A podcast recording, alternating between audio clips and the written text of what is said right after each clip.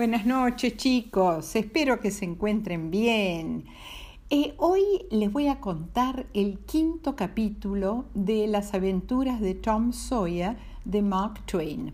Pero antes les voy a recordar algo sobre el capítulo anterior, porque ustedes se acuerdan que Tom y Huck estaban eh, buscando tesoros. Y entonces eh, con un pico y una pala habían ya hecho eh, varios pozos cerca de un árbol muy alto que había en el pueblo. Y después estos dos atorrantes se habían metido en una casa deshabitada, abandonada, pensando que ahí podía haber un tesoro una vez en la casa, eh, bueno, hicieron varios pozos, varios agujeros, pero no encontraron nada. Pero cuando estaban por irse, escucharon las voces de dos hombres. Una, uno de ellos era eh, Injun Joe, el, el hombre al que tanto miedo le tenía Tom. Eh, y que había matado al doctor en el cementerio, ¿se acuerdan? Y el otro era otro hombre que los chicos no conocían. Ellos se escondieron para ver qué hacían estos dos hombres en la casa abandonada. ¿Y qué hicieron? Empezaron a hacer eh, un agujero ¿eh? adentro de la casa, en el piso, debía ser un piso de tierra, eh, porque querían esconder eh, una caja llena de dinero, seguramente dinero robado. Y cuando estaban haciendo el agujero, justamente con el pico y la pala de Tom y de Huck, encontraron de gran casualidad otro tesoro, otra caja. Así que ahora tenían dos tesoros. Y a Tom, a Tom y a Huck se le abrieron grandes los ojos mm, y cuando vieron que em, al tesoro que estaba, eh, o sea, escondido, mm, em, abrieron estos dos hombres la tapa y vieron que estaba lleno, mm, eh, este, este, esta caja estaba llena de dinero y de joyas. Así que hoy a Tom y Huck eh, les pareció algo maravilloso lo que estaban viendo. Bueno, em, cuando los dos hombres, ahora empiezo con el capítulo. Cuando los dos hombres estaban por enterrar ambos tesoros, a Injun Joe le llamó la atención que hubiera un pico y una pala allá, ahí, en ese lugar. Em, ellos habían usado tanto el pico y la pala, pero después se dio cuenta que hacía un pico y una pala ahí. O sea, como se acuerdan, eh, las habían traído Tom y Huck. Pero Injun Joe se dio cuenta que alguien había estado allí y decidió llevar a los tesoros a otro lado, a un lugar que él llamó número dos debajo de la cruz. Ambos hombres salieron de la casa y se fueron. Cuando Tom y Huck se sintieron que ya estaban a prudente distancia estos hombres salieron de la casa, de la casa abandonada, ¿eh? aunque Tom estaba muy asustado. Le daba mucho miedo en John Joe. Además, había jurado tomarse venganza. Y si la venganza era contra Tom, pero al mismo tiempo quería encontrar los tesoros de Injun Joe. Si lo hacía, se iba a convertir en el mayor héroe del pueblo y Becky se enamoraría perdidamente de él. A la mañana siguiente se encontró Tom con Huck y ambos se preguntaron dónde sería número dos debajo de la cruz. Se les ocurrió en un momento que podría ser el número de una habitación en la taberna del pueblo. Una taberna es un lugar como un restaurante donde eh, se puede cenar, tomar bebidas y hasta pasar la noche como en un hotel.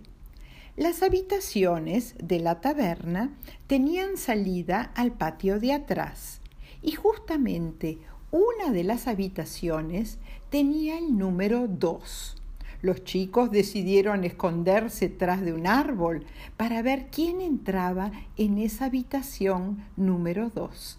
Al rato vieron llegar a Injun Joe. Era su habitación. Pero ¿cómo entrar en ella? Tom decidió buscar un gran manojo de llaves que tenía la tía Polly para ver si con alguna de esas llaves podría abrir la puerta. Por supuesto, cuando Injun Joe no estuviera adentro. También decidieron hacer guardia, Tom de día y Huck de noche, para ver cuándo Injun Joe salía de la habitación. En ese caso, si alguna llave andaba en la cerradura, entrarían a la habitación y se llevarían parte del tesoro. A la mañana siguiente, Tom pasó por la casa de Becky y vio que habían llegado de sus vacaciones eh, los papás y Becky. ¡Qué contento se puso! Ese día se olvidó completamente del tesoro de Injun Joe y jugó toda la tarde en la vereda con Becky y con otros diez compañeros de colegio.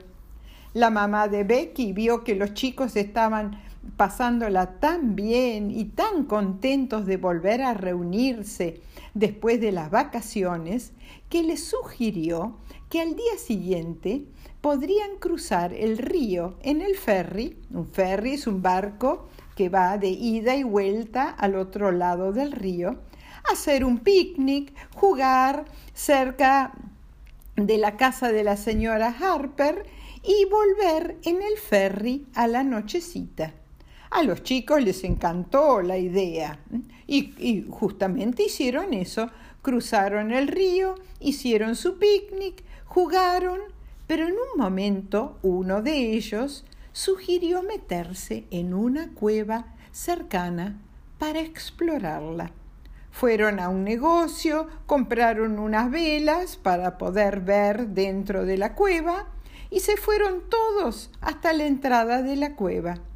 La cueva era muy grande, tenía varios corredores y varias salas. Empezaron los chicos a jugar que se perdían en la cueva y pasaron un muy lindo momento. Uno de los chicos sintió que se estaba haciendo tarde y que debían volver a la orilla del río, tomar el ferry, cruzar el río y volver al pueblo. Así lo hicieron. Y cuando llegaron al otro lado del río, estaban todos los papás y la tía Polly esperando a los chicos. Los chicos comenzaron a bajar del ferry, pero enseguida la tía Polly y los padres de Becky se dieron cuenta que faltaban Tom y Becky. Le preguntaron a los otros chicos, pero ellos no sabían dónde estaban. Pensaban que habían venido con ellos. ¿Se habrían perdido adentro de la cueva? La tía Polly y la mamá de Becky se pusieron a llorar desesperadas. Entonces los otros padres decidieron cruzar el río e ir a buscarlos.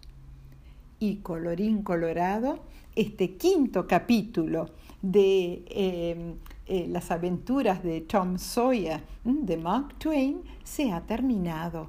Eh, les quiero decir que si les ha o si les está gustando este cuento, ojalá más adelante lean el original, porque eh, lo que les estoy contando es un resumen. Pero si les gustó el cuento y si les gusta el cuento, bueno, pídanles a sus papás que les compren el cuento original o si no también lo pueden ir a buscar a una biblioteca. Una biblioteca, eh, en la biblioteca seguro que está este librito. Bueno chicos, espero que hayan disfrutado del cuento y les mando como todas las noches muchos besos tren.